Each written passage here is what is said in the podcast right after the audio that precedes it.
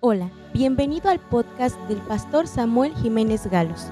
Disfruta del mensaje, compártelo en tus redes sociales y deja que Dios te hable hoy. En el año 586 antes de Cristo, el ejército del imperio más grande de ese tiempo, que era el imperio babilonio o babilónico, sitió Jerusalén desde el año 606. Y desde esa fecha, 20 años estuvo sitiada la ciudad, las murallas estuvieron rodeadas por el ejército babilonio o babilónico y después de 20 años la ciudad ya no aguantó, abrieron un boquete en el muro, el rey de, de Judá con sus soldados y su gente salieron huyendo hacia el desierto, pero el ejército babilónico los persiguió, los alcanzó y en presencia del rey Sedequías le sacaron los ojos a él, pero también a sus hijos los mataron y se lo llevaron preso a Babilonia. 606 antes de Cristo. Y hubo tres deportaciones, dice la historia. La primera deportación a Babilonia fue en el año 606 antes de Cristo, cuando sitiaron la ciudad. Después hubo un tiempo en el que sitiaron también, sitiando la ciudad, se llevaron cautivos otros más. Y finalmente, en el año 686 antes de Cristo, se llevaron a todo el resto de la, de la población y quedándose solamente los enfermos, los leprosos, los pobres, toda la gente que no podía caminar, que no, no iba a servir para llevarla, se quedó ahí en Judá. Así que se fueron a vivir a un canal, se llamaba allá en, en, en, en Babilonia, el río Quebar, y allá estuvieron viviendo los judíos. Y Dios les dijo, van a estar 70 años en Babilonia y va a ser el número de años por los números de sábados que ustedes no guardaron. Es decir, porque no adoraron a Dios los sábados, todos esos sábados va a descansar la tierra de Israel y ustedes van a estar cautivos en Babilonia. En ese tiempo, como profetas de Dios, estuvo Ezequiel, Estuvo Daniel, estuvo Ageo, estuvo Zacarías, estuvo Malaquías.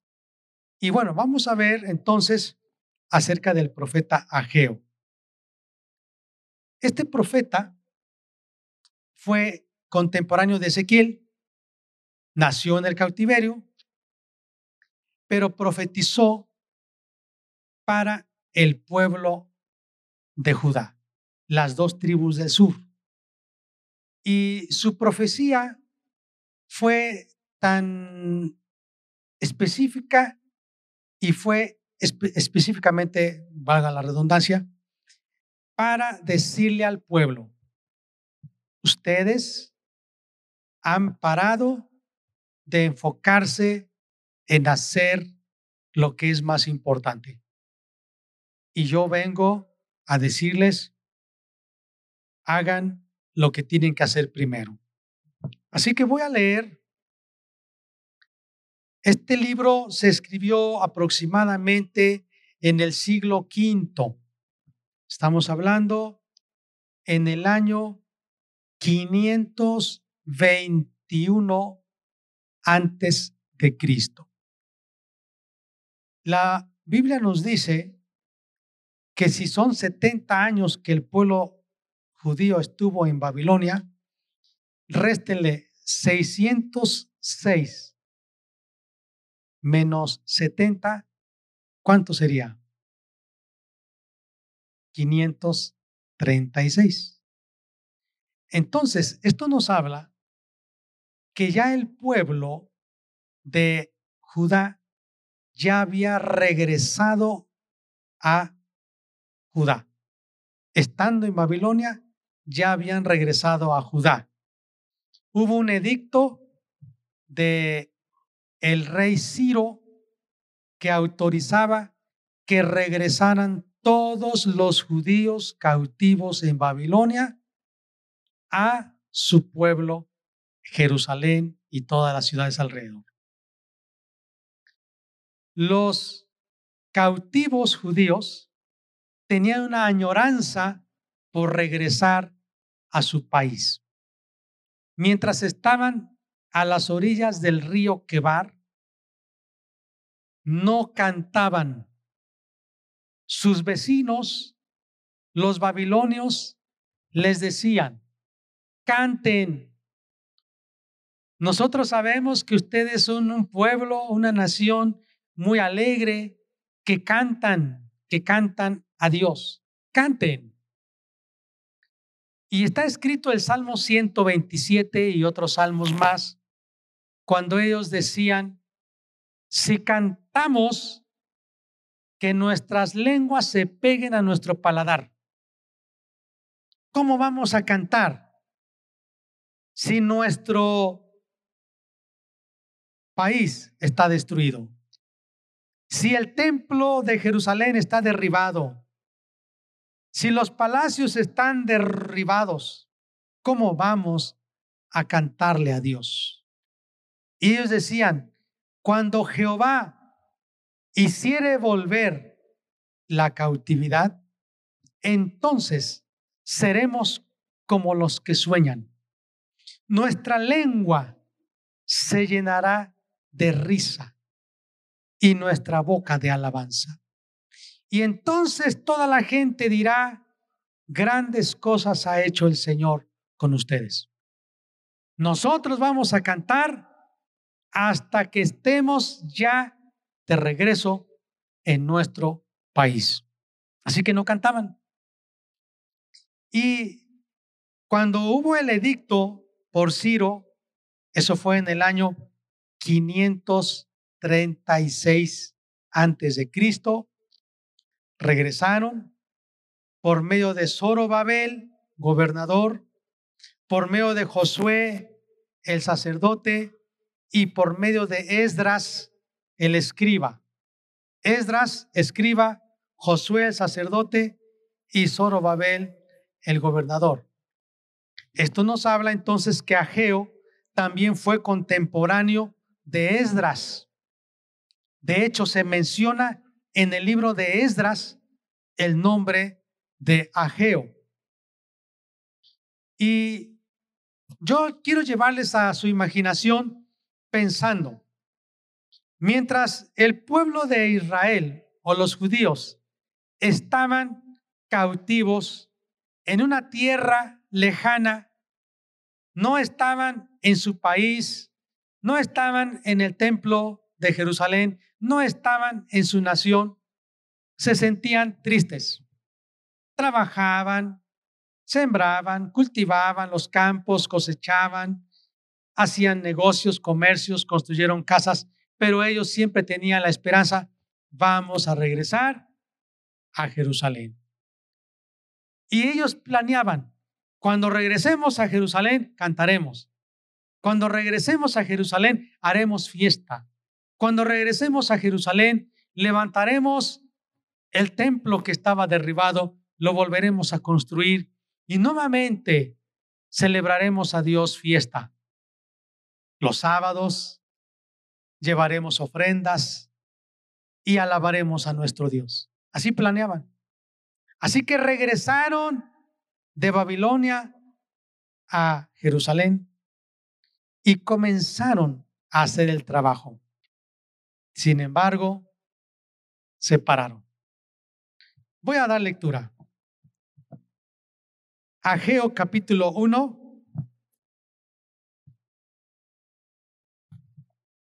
En el año segundo del rey Darío, ahora Darío fue después de Ciro, en el mes sexto, en el primer día del mes, quiero parar aquí, para Ageo fue muy importante las fechas, porque él quería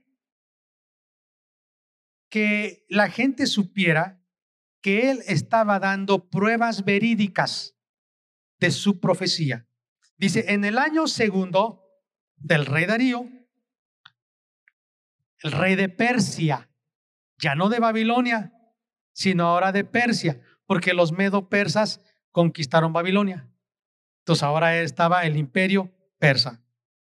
En el mes sexto, en el primer día del mes sexto, vino palabra de Jehová por medio del profeta Ageo a Zorobabel, hijo de Salatiel, gobernador de Judá, y a Josué, hijo de Josadac, sumo sacerdote, diciendo, así ha hablado Jehová de los ejércitos, diciendo, este pueblo dice, no ha llegado aún el tiempo, el tiempo de, que la casa de Jehová sea reedificada. Entonces vino palabra de Jehová por medio del profeta Ageo diciendo, ¿es para vosotros tiempo, para vosotros, de habitar en vuestras casas artesonadas y esta casa está desierta?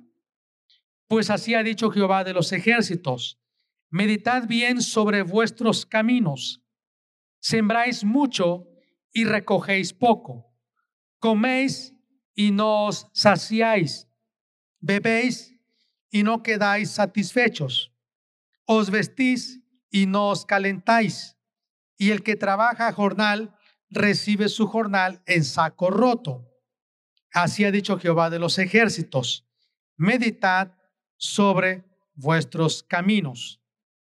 Subid al monte y traed madera y reedificad la casa y pondré en ella mi voluntad y seré glorificado, ha dicho Jehová.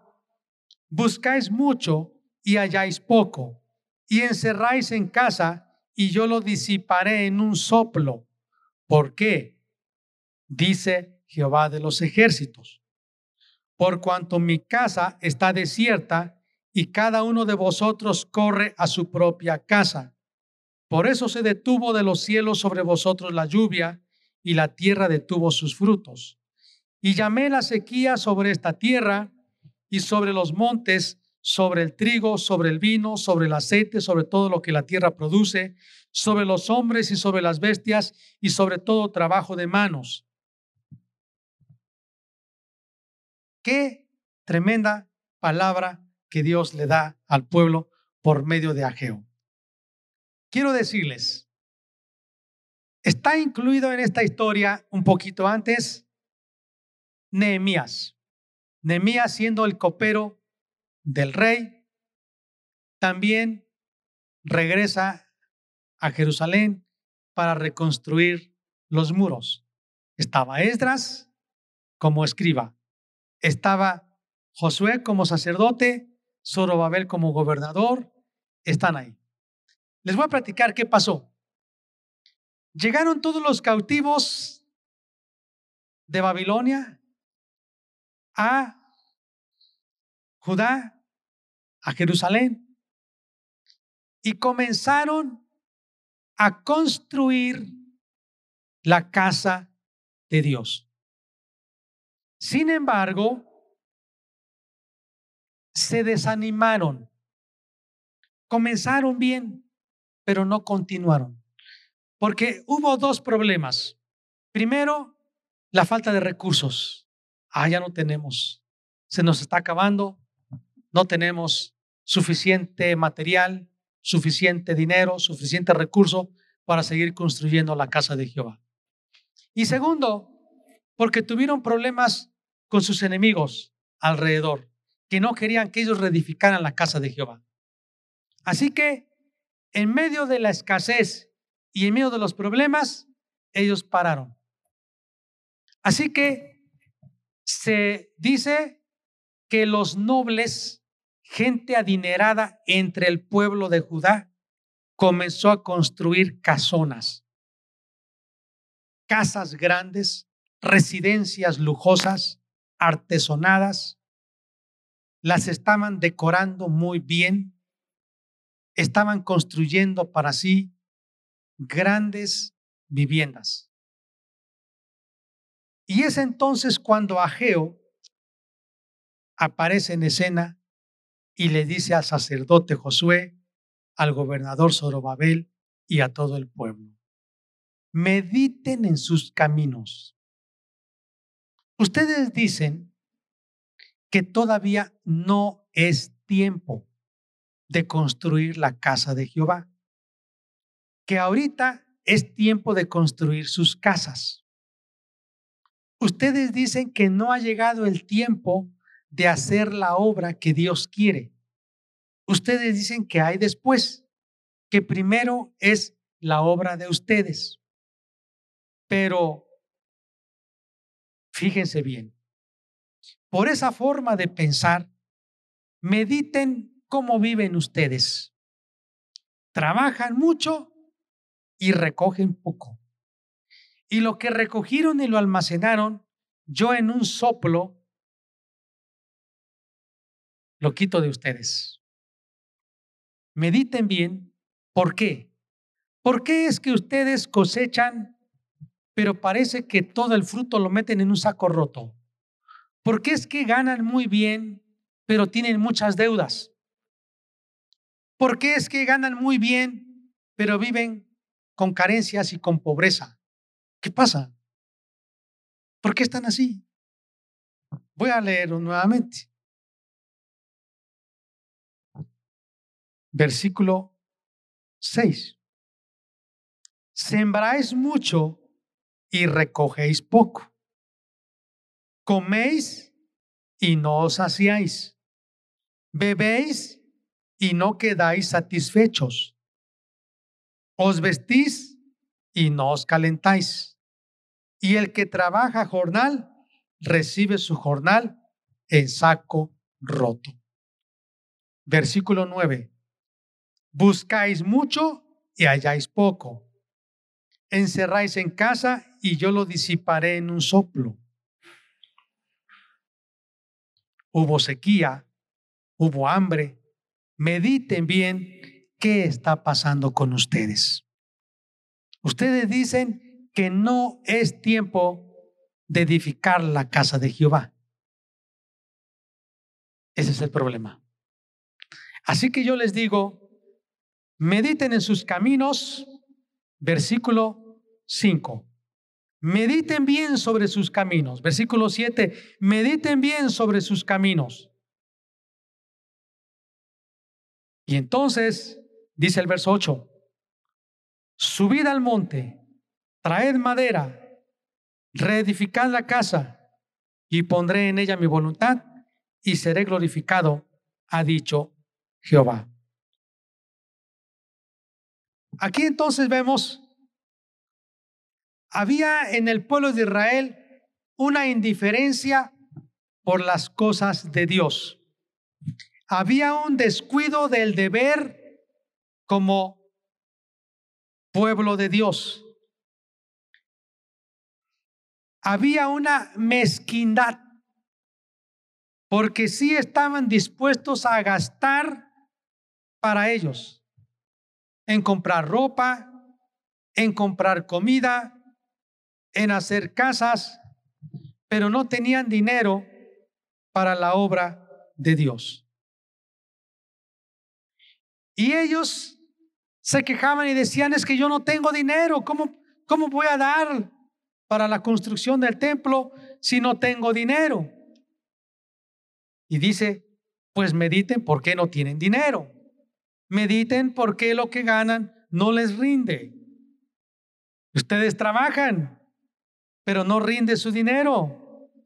Mediten bien. Y nuevamente Dios les está diciendo, es que ustedes no han construido el templo para adorar a Dios. Y cuando habla del templo, es que era la forma en que Dios se manifestaba para ellos. El templo había sido destruido, entonces tenían que reedificar nuevamente ese templo e iniciar los sacrificios para nuevamente adorar a Dios. Se los voy a decir de otra manera.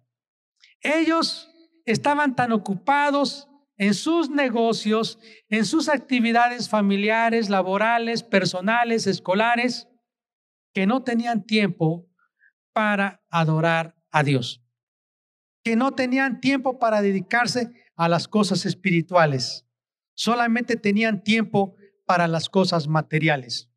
Y aunque trabajaban mucho, la verdad es que no prosperaban como debiera ser.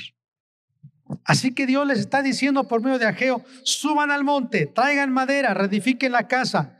Yo voy a poner en ella mi voluntad y voy a ser glorificado. ¿Qué creen que pasó? Josué el sacerdote, Zorobabel el gobernador, creyeron la palabra y dice el versículo 12, Oyó Zorobabel, hijo de Salatiel, y Josué, hijo de Josadac, sumo sacerdote, y todo el resto del pueblo, la voz de Jehová, su Dios. ¿Y cómo la oyeron? ¿A través de relámpagos y truenos? No. Un simple profeta que salió de la nada, hablando la palabra, era Dios hablando a través del profeta. Dice, oyeron la voz de Jehová su Dios, las palabras del profeta Geo, como le había enviado Jehová su Dios, y temió el pueblo delante de Jehová. Cuando dice temió el pueblo, significa que hubo tal reverencia que estuvieron dispuestos a obedecer. Temer a Dios significa obedecer a Dios. Entonces Ageo enviado de Jehová, habló por mandato de Jehová al pueblo diciendo, yo estoy con vosotros, dice Jehová. Y despertó Jehová el espíritu de Zorobabel, hijo de Salatiel, gobernador de Judá, y el espíritu de Josué, hijo de Josadac, sumo sacerdote, y el espíritu de todo el resto del pueblo, y vinieron y trabajaron en la casa de Jehová de los ejércitos su Dios, en el día 24 del mes sexto, en el segundo año del rey Darío. A los 24 días después de que Dios le dio palabra a Ageo, comenzaron a construir nuevamente la casa de Dios. ¿Qué quiere decir eso? Que el pueblo de Dios escuchó la voz que Dios hablaba por medio de Ageo, obedecieron y manos a la obra. Comenzaron a trabajar y ¿qué creen? Me gusta mucho esta historia comenzaron a reedificar los cimientos, los muros y terminaron el templo. Con mucho trabajo, con mucho esfuerzo. Pero Dios les dijo, yo estoy con ustedes. Porque están haciendo la obra que yo les dije que hagan. Ahora, quiero que vean el capítulo 2. En el mes séptimo, a los 21 días del mes, el siguiente mes, ¿verdad? Vino palabra de Jehová por medio del profeta Geo diciendo, habla ahora a Zorobabel, hijo de Salatiel, gobernador de Judá, y a Josué, hijo de Josadac, sumo sacerdote, y al resto del pueblo, diciendo, ¿quién ha quedado entre vosotros que haya visto esta casa en su gloria primera y cómo la veis ahora. ¿No es ella como nada delante de vuestros ojos? Mire, hubo un entusiasmo tal del pueblo que comenzaron a reedificar el templo, la casa de Dios. Pero Dios le da una palabra a Geo para que se la diga al gobernador. Y le dice, Pregunta si entre todos los que regresaron de la cautividad habrá alguno que vivió antes de que se fueran cautivos a Babilonia. O sea, alguien que tenga 100 años, 90 años, 120 años, no sé, que haya visto el primer templo de Dios, el templo construido por Salomón, que lo haya visto antes de que lo destruyeran los babilonios. Y ahora que regresó y que están reconstruyendo, que pueda ver la diferencia. Dice, ¿ya vieron cómo el templo no se parece al primero? Es como nada. El primer templo de Salomón era un templo muy elegante, muy lujoso, cubierto de oro, los muros, las columnas. Era un templo elegante. Y ahora estaban construyendo o reconstruyendo el templo, pero ya no tenía, tenía la elegancia y el lujo del primer templo.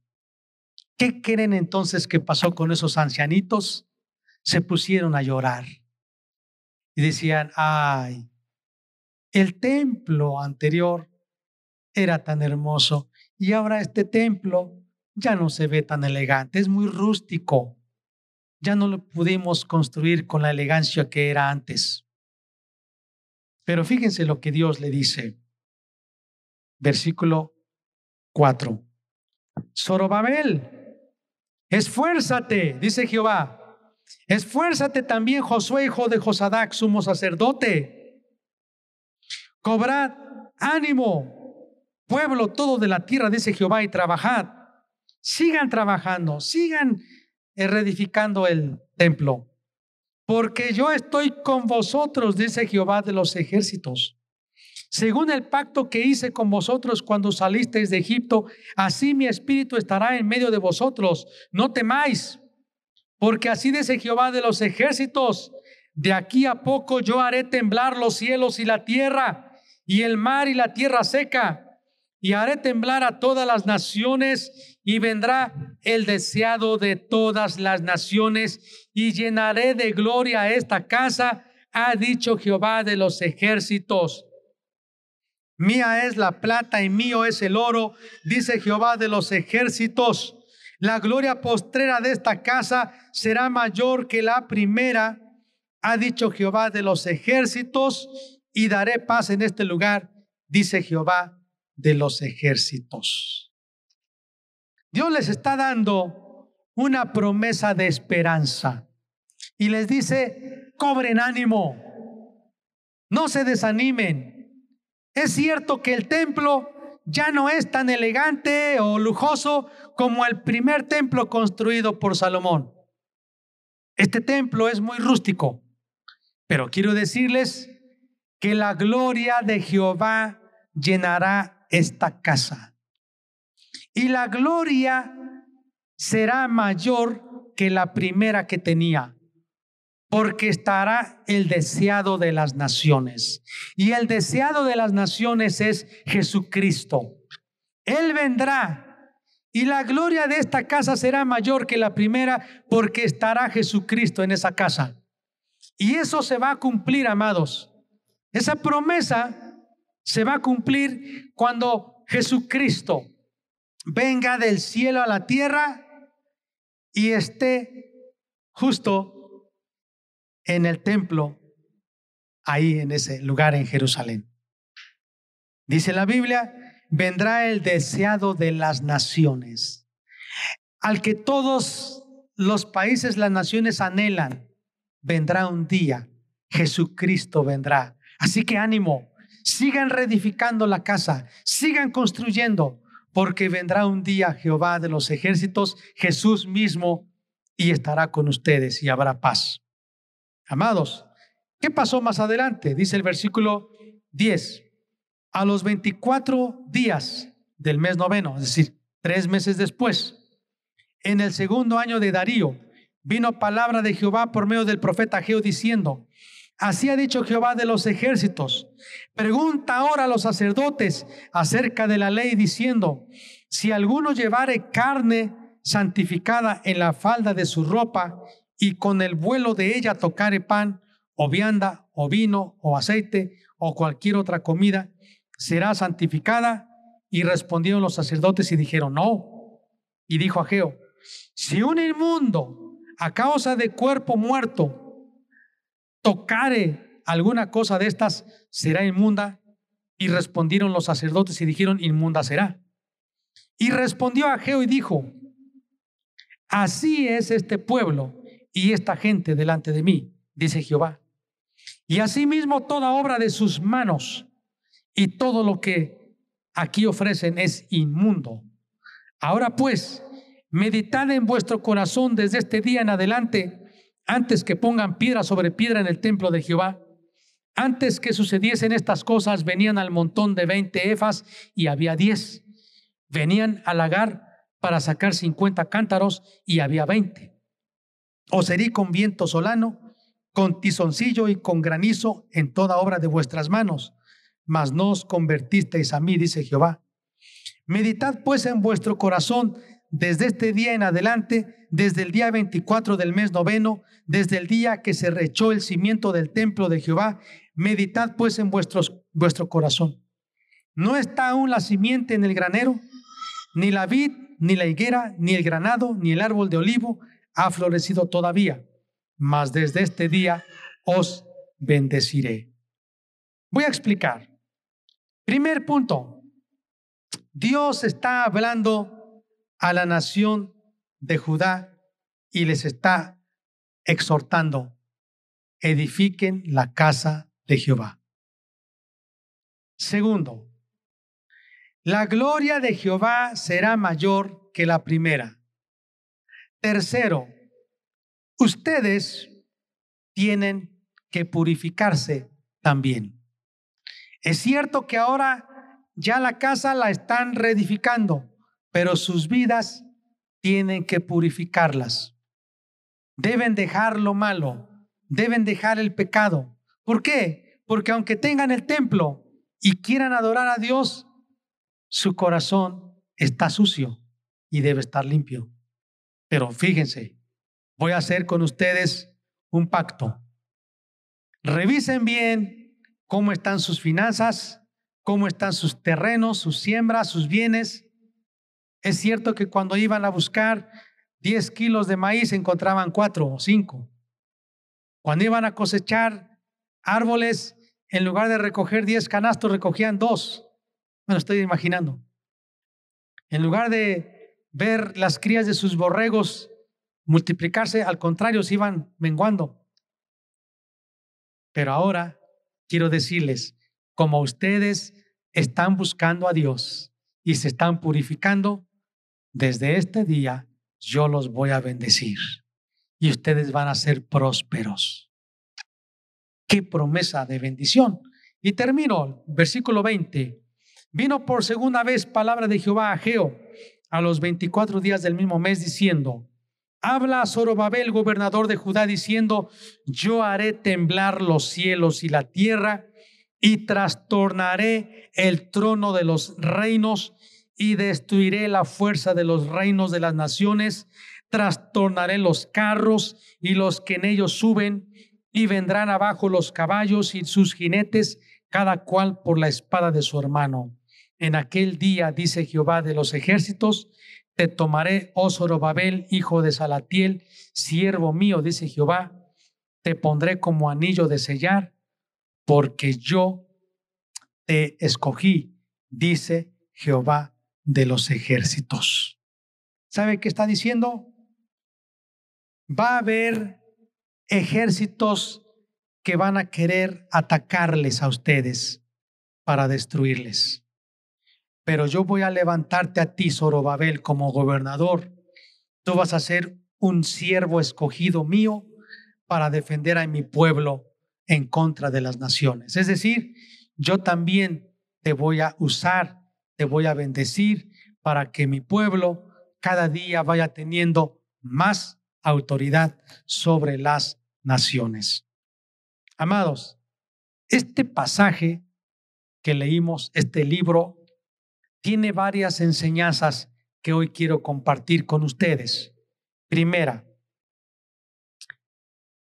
no es para nosotros los cristianos agradable delante de Dios que digamos, no es tiempo de hacer lo que Dios nos dijo. El hecho de que Dios nos haya dicho, porque hoy estamos hablando de la construcción de la casa de Dios. Pero para nosotros, no específicamente vamos a reconstruir un templo. Yo creo que para nosotros es el establecimiento del reino de Dios, la proclamación del reino de Dios por las naciones. San Mateo 28, versículos 18 al 20 dice, Toda autoridad me es dada en el cielo y en la tierra, por tanto vayan y hagan discípulos de todas las naciones o a todas las naciones, bautizándoles en el nombre del Padre y del Hijo y del Espíritu Santo, enseñándoles que guarden todas estas cosas que os he mandado. He aquí yo estoy con vosotros todos los días hasta el fin del mundo. Esa es la gran comisión. Dios nos dijo, vayan y prediquen el Evangelio del Reino sanen enfermos, echen fuera demonios y digan, el reino de Dios se ha acercado. Esa es la tarea. Y no es agradable delante de Dios que digamos, no es tiempo, vamos a esperar. Primero es la casa, primero la escuela, primero el campo, primero el negocio. Dios dice, no, no es así. Primero es hacer la voluntad de Dios. Segundo principio. Dios quiere que no nos desanimemos. El pueblo se desanimó porque ya no tenía recursos y tenía problemas, circunstancias adversas. Y es lo mismo que está pasando. Por ejemplo, yo les puedo decir, hermanos, ¿qué les parece? Vamos a levantar promesas de fe porque vamos a sostener más obreros.